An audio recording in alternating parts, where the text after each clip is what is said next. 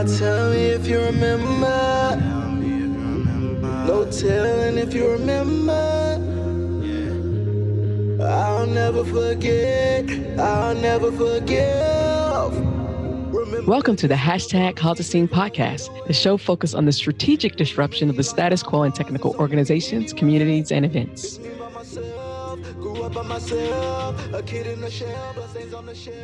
Hello, everyone, and welcome to today's episode of the hashtag Cause a Scene podcast. Um, my guest today is Sara Chipps. Sara, would you please introduce yourself to the audience? Yes. Hi, I'm Sara Chipps. I'm Director of Community at Stack Overflow. What does that mean? So um, that means uh, helping determine the strategy for the public Q&A side of the site, as well as making sure to highlight um, our amazing uh, contributors and listen to feedback from people that want our site to be better. It's interesting. I did, um, I did not realize that that ecosystem keeps we keep crossing paths here. Um, yeah. okay. Um, as I always start each show with these two questions Why is it important to cause a scene, and how are you causing a scene? I love those questions. So I think uh, so. I think it's important to cause a scene because no one in power has ever given up uh, that power because someone asked pretty please. Throughout history, we see um, uh, those uh, those things are changed because someone caused a scene. Um, I think the type of scene that I cause now with where I am in my career is challenging some long held assumptions about, uh, first of all, uh, building technology, who builds technology, and what they do and what they are like. Um, and one thing that I have a privilege of doing is because I've been a developer for almost 18 years, um, I can maybe ask a lot of the questions that junior developers might be afraid to ask. Um, you know, because they're uh, so worried about their jobs, I can challenge those assumptions. Um, and that is something that comes with a lot of experience that I'm grateful for. All right. So we're going to just dive in and have a very frank conversation because, again, I just did not know you worked at Stack Overflow, and that's a whole different conversation for me. Um, and we're here for a different conversation. We're here um, because you were one of the founders of Girl Develop It. And I um, have had um, several episodes and conversations and and about that space. And so before I start asking questions, I want to understand your role in Girl Develop It um, when you started it. What was the intention? Um, and and we'll go from there. Yeah. So um, the when we started Girl Develop It, uh, it started off of conversations that um, myself and a fellow engineer had had around fear asking questions in male dominated rooms. So we were, uh, we found that we both shared the experience of asking questions in computer science classes and being afraid, being very afraid that um, we would be judged based on the content of our questions. Um, so, uh, Girl Develop It was started in 2010. Um, and with the mission of making a place that women could ask stupid questions or questions that they might feel were stupid uh, in a comfortable place that was for them. Um, I was with the organization from then until early 2015 um, when I stepped away to work on my own company. Um, but that is the reason why we um, started it in the first place. Okay, so with um, the intention of um, the fact of addressing the fear of asking questions in male dominated rooms, um, mm, because as I've um, documented, that was not happening. So um, I really don't want this to come off as an attack on you personally. Um, and I recognize that you stepped away some years ago. Um, and yet we need to address the fact that this was an organization you built and um, and how systems processes whatever did not in 2019 or 2018 when this story broke did what happened what happened do um, and also and let's be honest when this stuff happened the reason okay so the reason this conversation is happening everybody is because um, months after the the the story broke about um, um, the girl develop it community leadership um, at the national level and the board. Um, um, there was a lot. There were black women who were harmed. Um, there was racism. There was discrimination. and you're the first person who's b- been in leadership who was willing to talk. But it's months later after the harm has been done after the executive director had been has been allowed to walk away with no repercussions after new board members have come on after um, it, it's it's very disheartening particularly for those those women who were harmed to see that people continue to try to protect this organization resurrect this organization um, as if the harm that was caused to them is something they should get over. So I'm I'm wanting to have a conversation, and I'm and, and I'm saying this because I want to be as transparent as I possibly can um, to find out how an organization that had the mission or the intention of uh, removing the barriers for fear and asking questions in um, dominated um, in male dominated rooms how did we get here? And i can you can only give me your perspective and i get that. So if you could give me that. Yeah. Yeah so i um i've followed the gdi strike pretty closely um, in fact i heard about it from your podcast which i was listening to and um, i uh, was overwhelmed um, by um, the bravery and the courage and the um, of the women that step forward um, to speak their truth and to talk about their experience. I think that I think that one thing I've observed, um, and I don't know if you've seen the same, but whenever one person in an organization speaks up, there's usually five behind them that didn't speak up right? Because they were afraid of the repercussions. So uh, I think the fact that we've seen quite a few people step up um, in the past few months has been uh, has been telling. Um, as far as what I can't speak on behalf of the organization for the past uh, what the organization has done since 2015. What I can say though is a lesson I think that um, has come out of this, and I think that people uh, should take out of this is that when you are starting um, uh, something that you want to ha- you want to have as a benefit to this community, making sure that um, everyone in the room doesn't look like like you is really important. Um, and I think that had that been thought of earlier, um, that it's very possible that women like Shanice and Lanice and Jocelyn may, I can't, you know, we can't predict if that would have changed things, but their experiences may have been different. Um, and so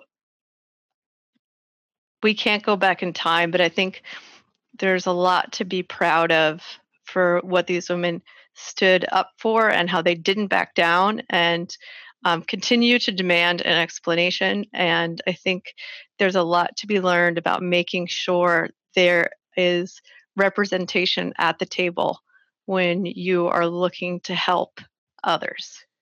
Okay, so thank you for that. Um, and yet I'm going to challenge you because um, this is the issue that we women of color, particularly Black women, find often. It's the after effect of they're brave, they're this, they've done that, commend them, follow Black women, listen to Black women. Um, and yet, it's been months since this happened and you're just speaking out.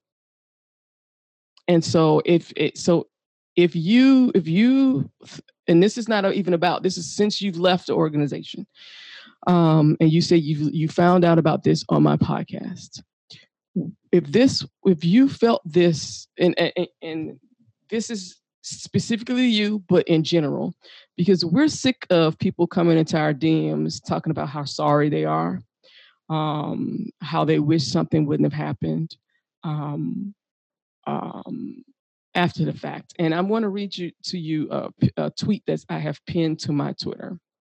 It says PSA for, and it's BIPOC, which is Blacks, Indigenous People of Color. For uh, for BIPOC, having white friends, and I put friends in, in quotes, comes at with an enormous cost in emotional labor and processing the unintended, and I put that in quotes, trauma you will inflict on us. So understand that we're giving far more than you're than we're receiving. Knowing this, knowing this, do you intend to operate differently? So, Sara, it's great that you you you had these feelings, but you took no action. You did nothing publicly to support these women, and that's where it falls short for me because either you prioritize your own comfort, which means you threw the women under the bus, or you didn't think it was important enough. Um, but either way, I only you only came to my attention because someone called you out and said that you blocked them and and you said you didn't. And so this is this is my challenge. yeah, this is my challenge, and and this is I, I would like you to address that, please. Yeah. I think that's a really fair question. I think that um, I could. There's a lot of excuses that jump to mind immediately um, that I'm not going to waste your time with. I think if I could go back, that I would change that. I was concerned about taking an important narrative about women of color and making it about myself I also trusted that the organization would do the right thing. Um, and yet, here we are a few months later, and um, people are still looking for answers. I think that um, I recognize what you're saying, and um, I wish that I could have gone back and at least done what I could behind the scenes to help women that were calling out, fairly calling out the organization for ignoring their concerns. Um, and I didn't. Um, and I don't think there's anything I can say now that makes that okay. Um, but uh, I am really uh, inspired by what I've seen. Um, and um, I don't, yeah, I don't think there's anything I could say now um, that would change things. So you said you expected them to do the right thing. What did you, what in your mind was the right thing? So, what I read online is that people didn't feel heard, right? They didn't feel like the um, organization was addressing the issues they were bringing to them. They also felt like the people within the organization that were doing these things weren't being held responsible. Um, so, I think uh, listening and acknowledging the feedback as well as holding people responsible for their behavior um, seems like um, you know armchair quarterbacking is really easy but um, based on the feedback that's what i've seen that uh, people are looking for okay so i know you can't speak for your co-founder um, who is vanessa right mm-hmm. Okay, so this is I'm just gonna this is for you and for the audience. I'm just gonna lay out what what I saw happen. So you had an incident that happened um, in Minneapolis where um, two chapter, it was three chapter leaders. There were two white women and one um, black woman who um, was totally ignored and um, treated poorly by those two white women. That was called out. Um, and that's when I first heard about it. And that was like in August of 2018. And then I was on the lookout for um, further issues because I knew they were going to be.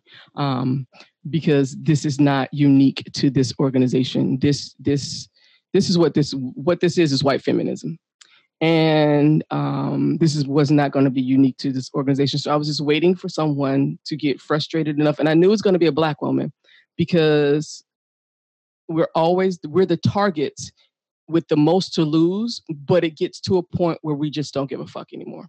It's just like you know what if this ruins my career, then so be it, because I'm just tired because no one else is going to do anything. I've done, I've gone through the channels, I've gone through whatever, and this is what happens.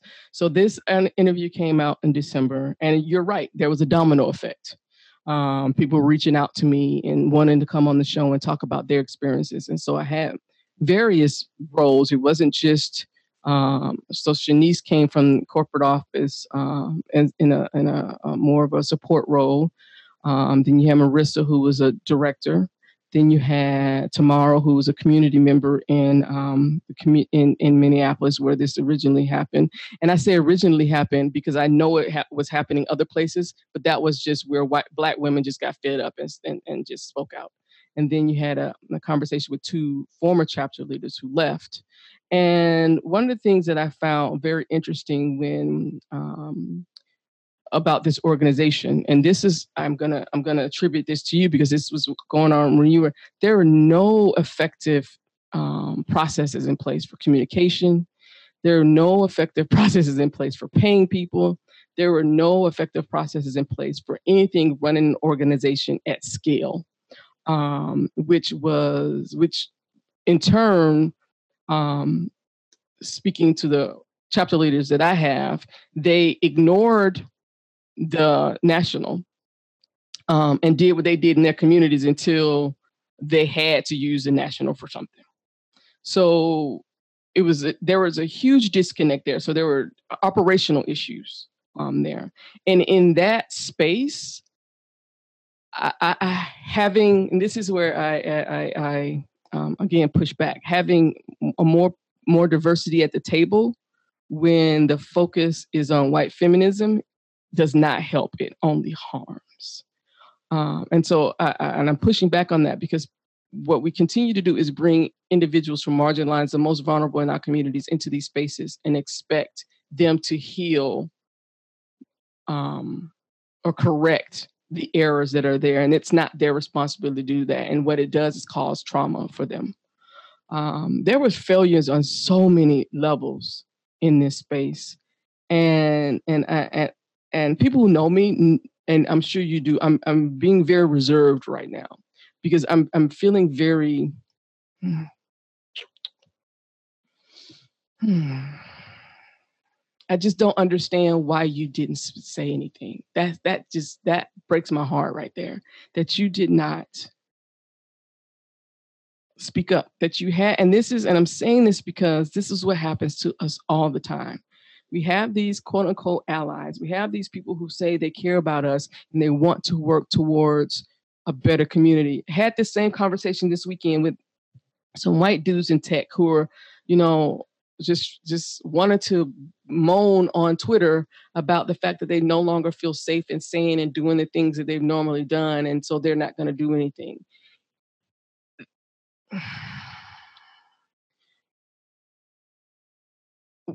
When whiteness enters a room of marginalized people, it causes harm because it centers whiteness. And I can't solve this problem.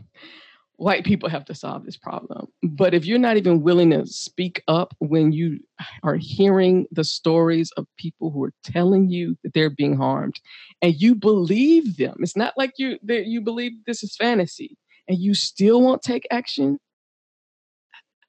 I don't I don't know. It, it's frustrating. It's frustrating for me because for us, it's not. We don't have a choice, and that's that's the privilege.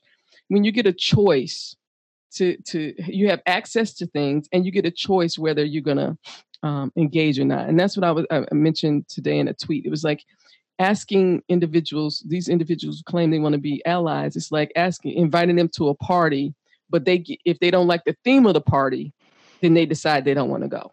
I and so I just really want you to, I just, I really, I need you to talk to me about why you chose the trust of these individuals over the safety and standing up and allying with these women.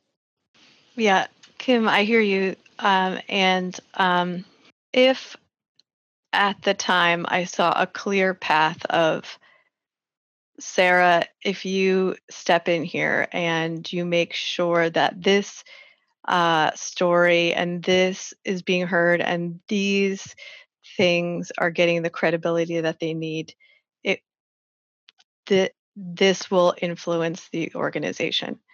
Um, i don't since i've not been involved for so long i don't believe that hearing from me would have made a difference. Um, if I saw at the time this is a clear path to making sure these things get heard, or this is a clear path to amplify Shanice's message and make sure that these things are being looked at, um, then I think I would have said something. Did you ask? Did I ask? Um, members did i ask did i reach out to shanice directly and ask her? I did not and you know what? You make an excellent point. I definitely could have. Um, i definitely could have done that. And that that goes to the you said there was no clear path. There is never a clear path. I, this is like this we're trying we're making this all up. We're all making this up this is this industry is based on misogyny, patriarchy, all these things, whiteness, white supremacy, racism, discrimination, and we're we're all fumbling through the dark trying to figure this out. And yet whiteness continues to use I did not have a clear understand as an excuse. So uh, exactly. So if you did not reach out, how do you know that there was not something that you could have done? You make an excellent point. If I had uh, reached out to Shanice, she may have had some things that I could have done to help her, and I didn't. Everyone in the hashtag Cause a Scene community shares the same common beliefs based on a set of four specific guiding principles. One, tech is not neutral, nor is it apolitical. Two, intention without strategy is chaos. Three, Lack of inclusion is a risk and increasingly a crisis management issue. And lastly, but most importantly, four, we must prioritize the most vulnerable. To find out more about the guiding principles and adding them to your Twitter profile banner, please visit hashtag You make an excellent point. If I had uh, reached out to Shanice, she may have had some things that I could have done to help her, and I didn't. Thank you for that. And and um, I guess my, my, my next thing for you is what have you learned? I think that um, when I listened to your podcast the first time, I found myself in my living room and my immediate reaction was, oh, but when she's talking about white feminists, that's not me. You know, I don't act that way. I'm not. That's not. I'm. I'm one of the good ones. Um, and I immediately after finishing that thought was had to. I was. I was realizing that I was saying, not all white women. Um, and that my reaction was, you know, not all white women. And how many times I've in public called out men for doing the same thing. Um, and I think that um, one thing I've learned from this is that white feminism can't represent women and it doesn't. Um, and um, it is foolish to think that, you know, intersectionalism doesn't mean erasure. It doesn't mean pretending that people can speak for others um, because they care, and that's not enough. Um, I think that um, I think I learned that it's not okay to say that you're here for everyone and that have that be enough and that that's never enough. Um, and that we're all a makeup of our own experiences. And when you haven't lived through the experience of being um, a woman of color in tech, you can't pretend to have the best interests of women of color at heart. And that hearing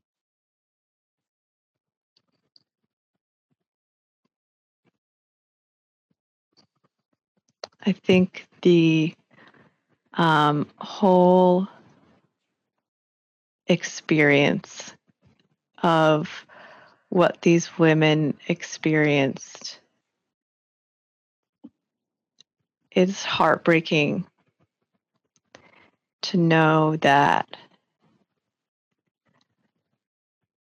if it weren't for something that I was involved in, that may not have happened. Um, so I think this has raised for me a lot of questions of um, how best to have these conversations, how to make sure I'm never speaking or acting on behalf of someone and pretending I have their best interests in mind when I am not, when it's not a partnership. Um, those are just some of the things that I walked, I've learned over the past few months and continue to learn um, being a part of this larger tech community. Um, thank you for that. Um, so,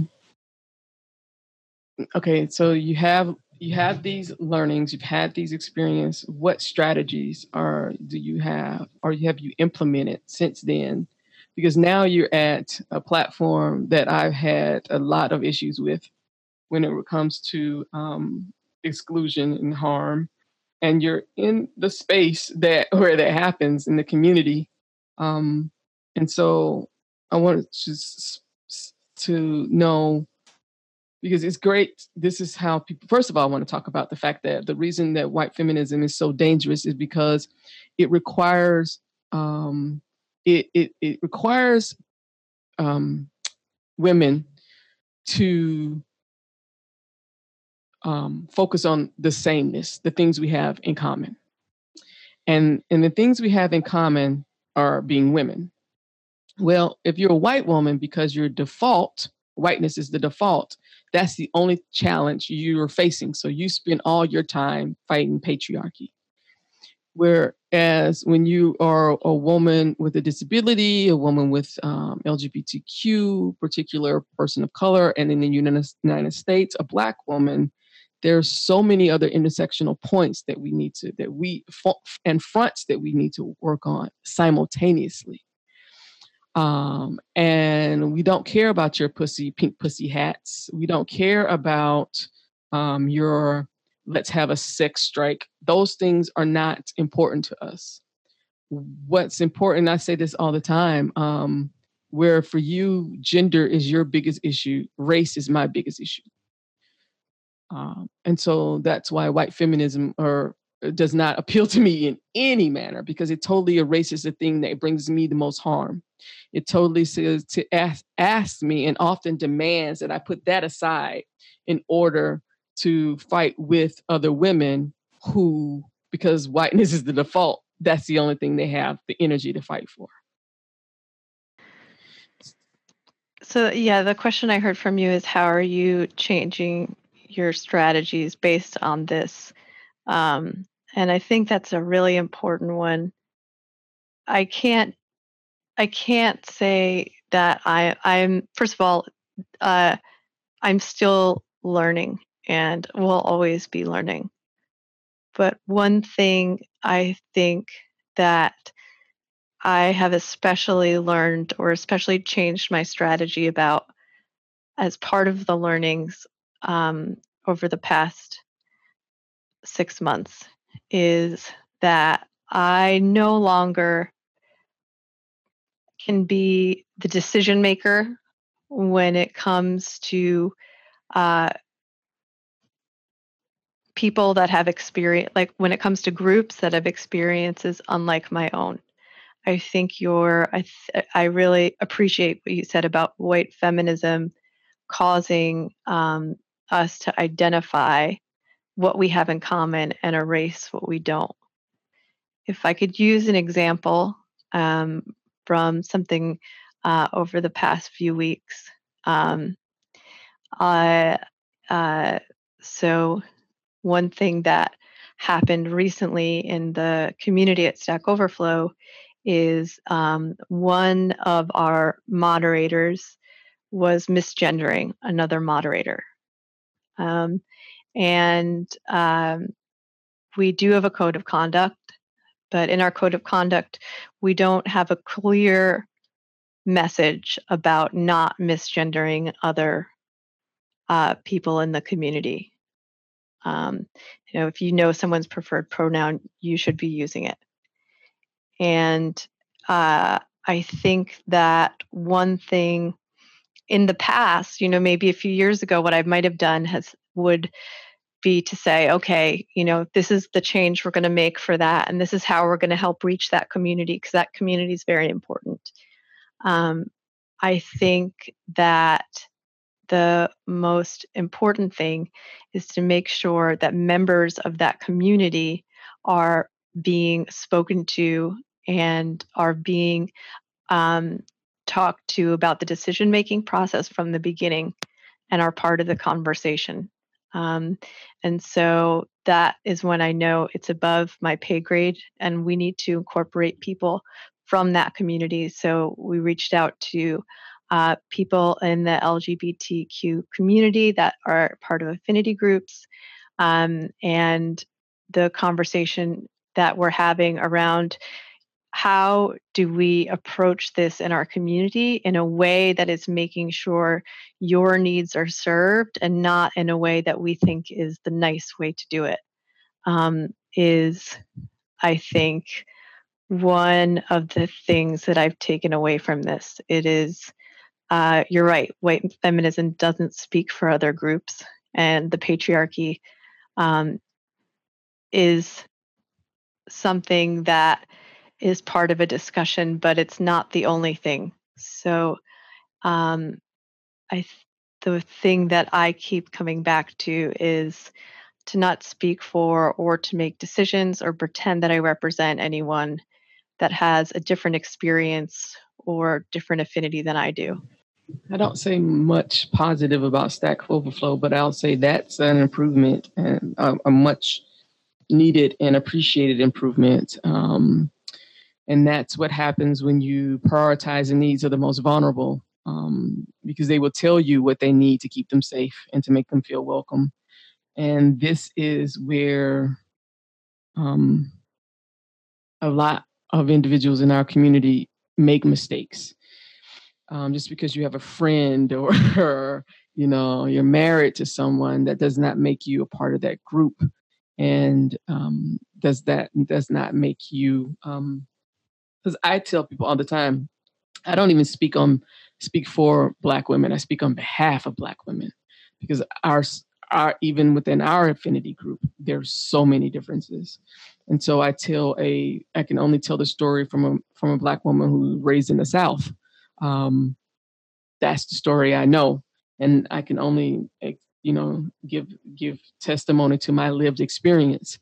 And I would never say that um, even conversations I'm trying to have now with the um, with having now that we've um, um invited many marginalized groups into the spaces, how do we manage those spaces so that we feel safe? And um, and what I'm finding even in those spaces, when whiteness comes into the room, the, their their marginalization is is um, harmed. Um, I'm seeing it with um, white passing Jews, um, and and it's harming Black and Brown Jews. I'm seeing it with white um, trans women, um, and it's harming Black and Brown trans women. Um, and these are the conversations we need to have. They're uncomfortable as hell, and yet again, we're all making this up. And if we are going, reaching out to the people who will be impacted by our decisions, and this is where Twitter and Facebook and social media um, platforms have failed because they're leaning on this fallacy of free freedom of speech and all this other stuff when people who are being harmed are telling you they're being harmed and telling you spe- in specific ways that they're being harmed and to ignore that or to balance that or try to try to play the equal game with free speech is not they're they're not equivalent. Um, and and i'm happy to hear that um, that's because that's a major lesson that you've learned and taken it to that platform because um, as we as you know currently that platform is predominantly white men and many people do not use uh, use that platform only to copy and paste or get go, peruse an answer and get off. They don't in, in act, they don't interact. Um, they don't feel safe in answer. They don't feel safe in asking questions, and which goes back to your original um, intention for Girl Develop It. Um, they don't feel safe to ask questions, and so the narrative gets you know uh, promoted that well they're just not interested or this is no and it's not that. It, and that's the the default we need to challenge. Just because they're not there that doesn't mean that they don't want to be there. The question needs to be why aren't they there? Because they're in the community so we need to ask in all of these spaces why aren't these individuals here? Mm-hmm. and i yeah i yeah i think that's you're right. And i know that um, I know that it's not your intention or um, your job to educate white women in tech, um, but I think that you've changed a lot of lives by the conversations that you're having. Um, I think it's really important. Uh, thank you. It's frustrating. it's hell. Um, it's it's draining. Um, I had to actually change my recently changed my whole strategy after a trip to Berlin, just because I recognize that I can no longer, as a person from a marginalized group, continue to educate uh, privileged individuals on racism and white supremacy. It's just too t- triggering for me. It's just too traumatic because, as I said in my pinned tweet, for me, for, for whiteness, and I've seen this with people I know care about white. I have I have a handful, literally, five, four white people that I trust implicitly just with my life. And even they fuck up. And in their fucking up, um, I have to be harmed for them to get the lesson because, again, as you said, you don't have that lived experience. You don't know those things that um, that um, trigger or um, that I'm always looking out for, that I'm always observing my my surroundings, that I'm you you don't have that experience. And so when something happens, I tell I tell my friends, I'm like, in the future, when something happens, I need you to, because I had this this look on my face was just in absolute horror. I need you when there's an ex, a, a situation going on you need to see that face. If you think that my face would look like that in, around anybody, then you need to take action because what happens is, and this is this is seems funny when you think about it, but it's it's survival. And like I was saying, just like the black community, if we're out somewhere and one black person starts running, we all start running. We will ask why the hell we're running when we stop running. White people, on the other hand, do it differently. You want to debate, figure out what's going on, get all the details, get all the data before you move. That is harmful for us. And this is why one of the reasons, and that's why I said it's funny, because when we go to see like horror movies, we already know you're gonna get killed because you're gonna be looking back and tripping up and all this crazy stuff. And we're just like gone. It's like, nope, not going in the house. That shit's making noise, not going in there. I'm not that curious. Um, so we have very different experiences. But the but to not to even make light of it though, but when we move together, it's it's it's out of safety. And so we don't have the the luxury of sitting around and saying, "Hey guys, why are we why uh, why are we running? Uh, what's going on here?" I'll deal with that when I get to the other side. And this is where I need white people who want to do better in this space is to trust us.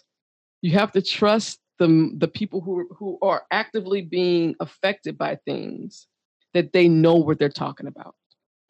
You see this all the time on Twitter. Do you have examples? Da. I don't need to give you, just trust. This is my lived experience. I don't have to prove that to you. And there's also, again, with the, the whiteness is the default. There's this assumption that we're having the same experience. So when I tell you something different, you start challenging it because you've never had that experience.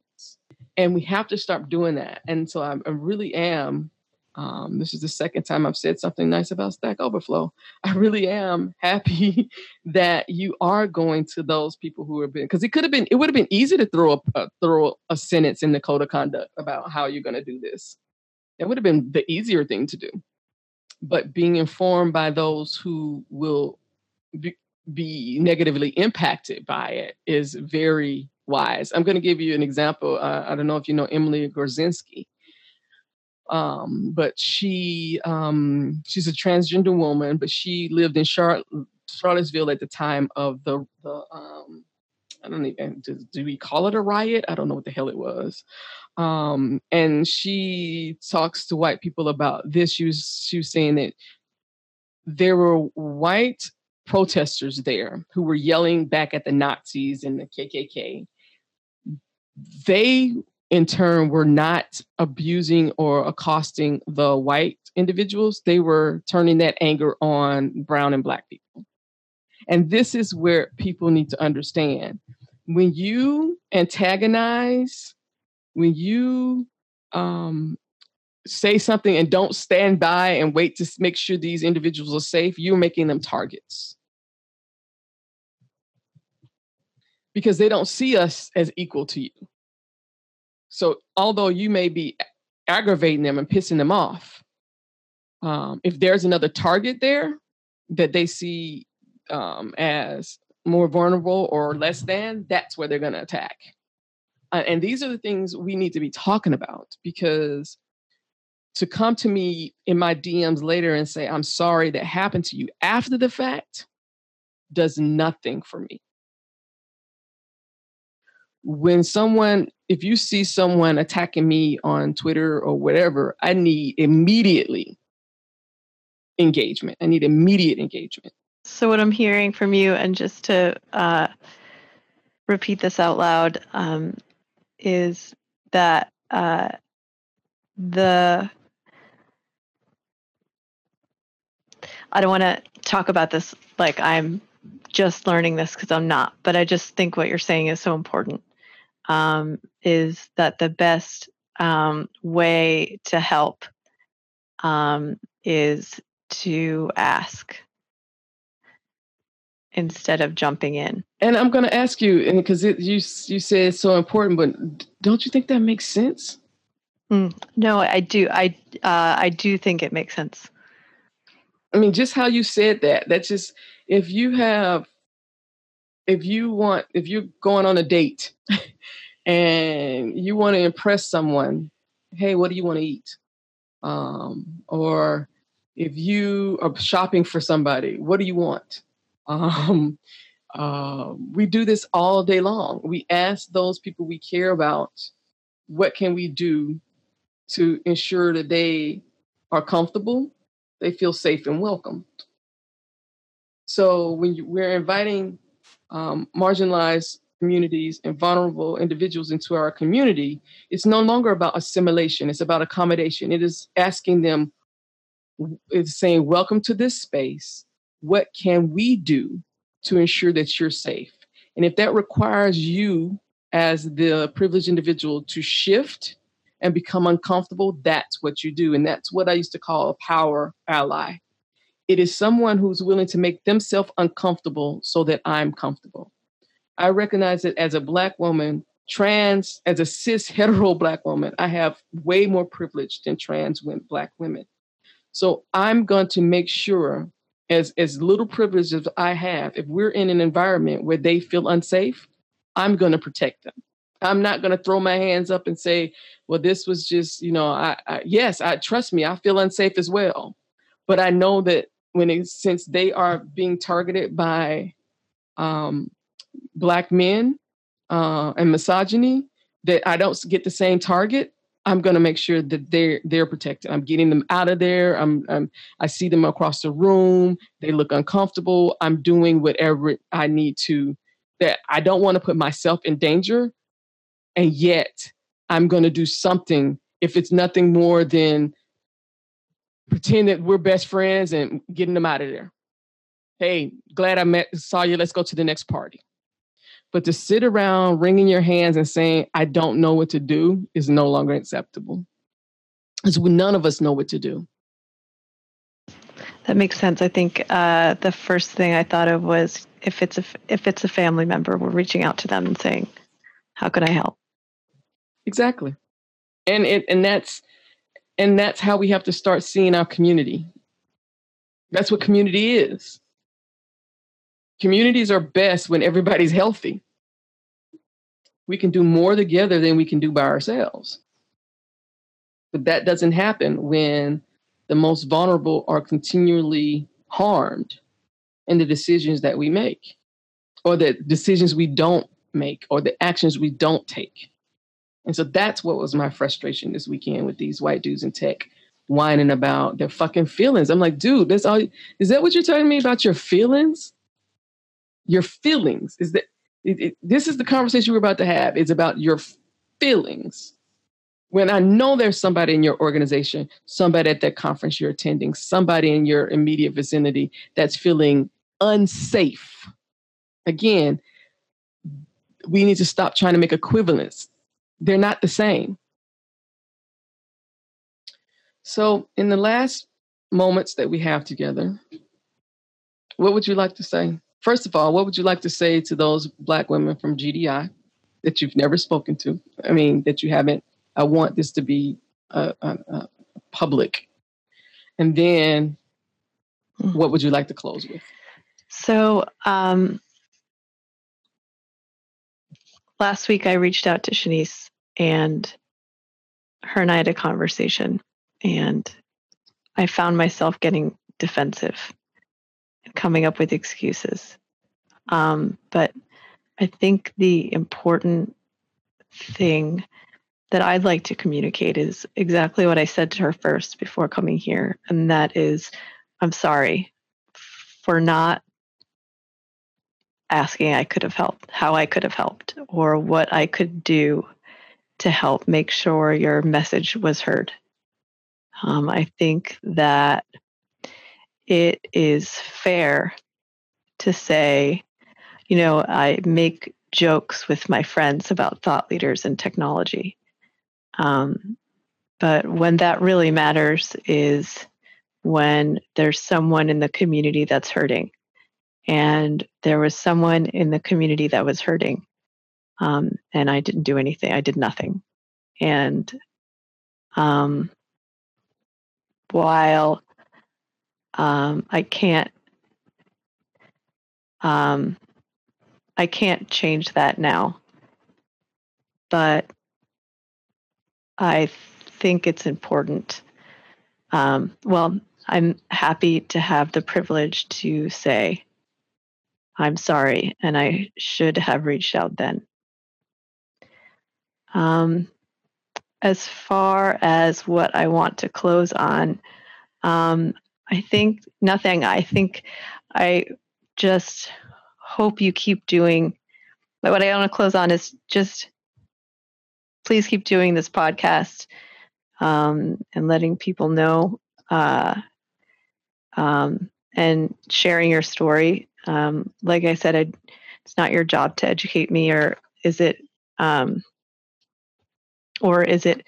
Uh, does it necessarily need to be um, part of what you do? But like you said, these conversations can be hard, and so having these conversations in public is um, I have found to be really uh, personally educational um, and look forward to continuing to listen.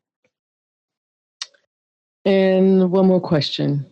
What would you have, what would you say to, um, because some, some of the old chapter leaders from GDI are very interested in this conversation, um, white women. And what would you, what, what do you want to say to them? I think I would want to say that I am really sorry that something that there was only the intention to help with girl develop it and um, you know lots of great intentioned apologies start out that way right you know i just wanted to help but here's how i really fucked up um, and so i don't want to diminish the fact that um, lots of great people did really amazing work teaching others. Um, but it is heartbreaking to know that something like Girl Develop It would end up becoming so painful um, for lots of people. And I think if I am speaking specifically to the um, white chapter leaders, I would say that there's just a lot to learn from what happened. And I know that no one will stop, you know, teaching. Without Girl Develop It, new people still learn how to code. And the people that have that passion will always have that passion. And I think from experiences like this, we can learn. Um, and as we move forward, um, and the new spaces that are created because of this, uh, be thoughtful about how we are, who we are speaking for, and how we are incorporating the people that we can't speak for. Thank you so much, Sara, and have a good day. Thank you, Kim. All right.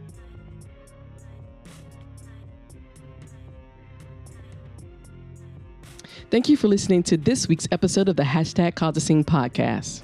And I'd like to thank all our current sponsors of the podcast and the Hashtag Cause a Scene movement.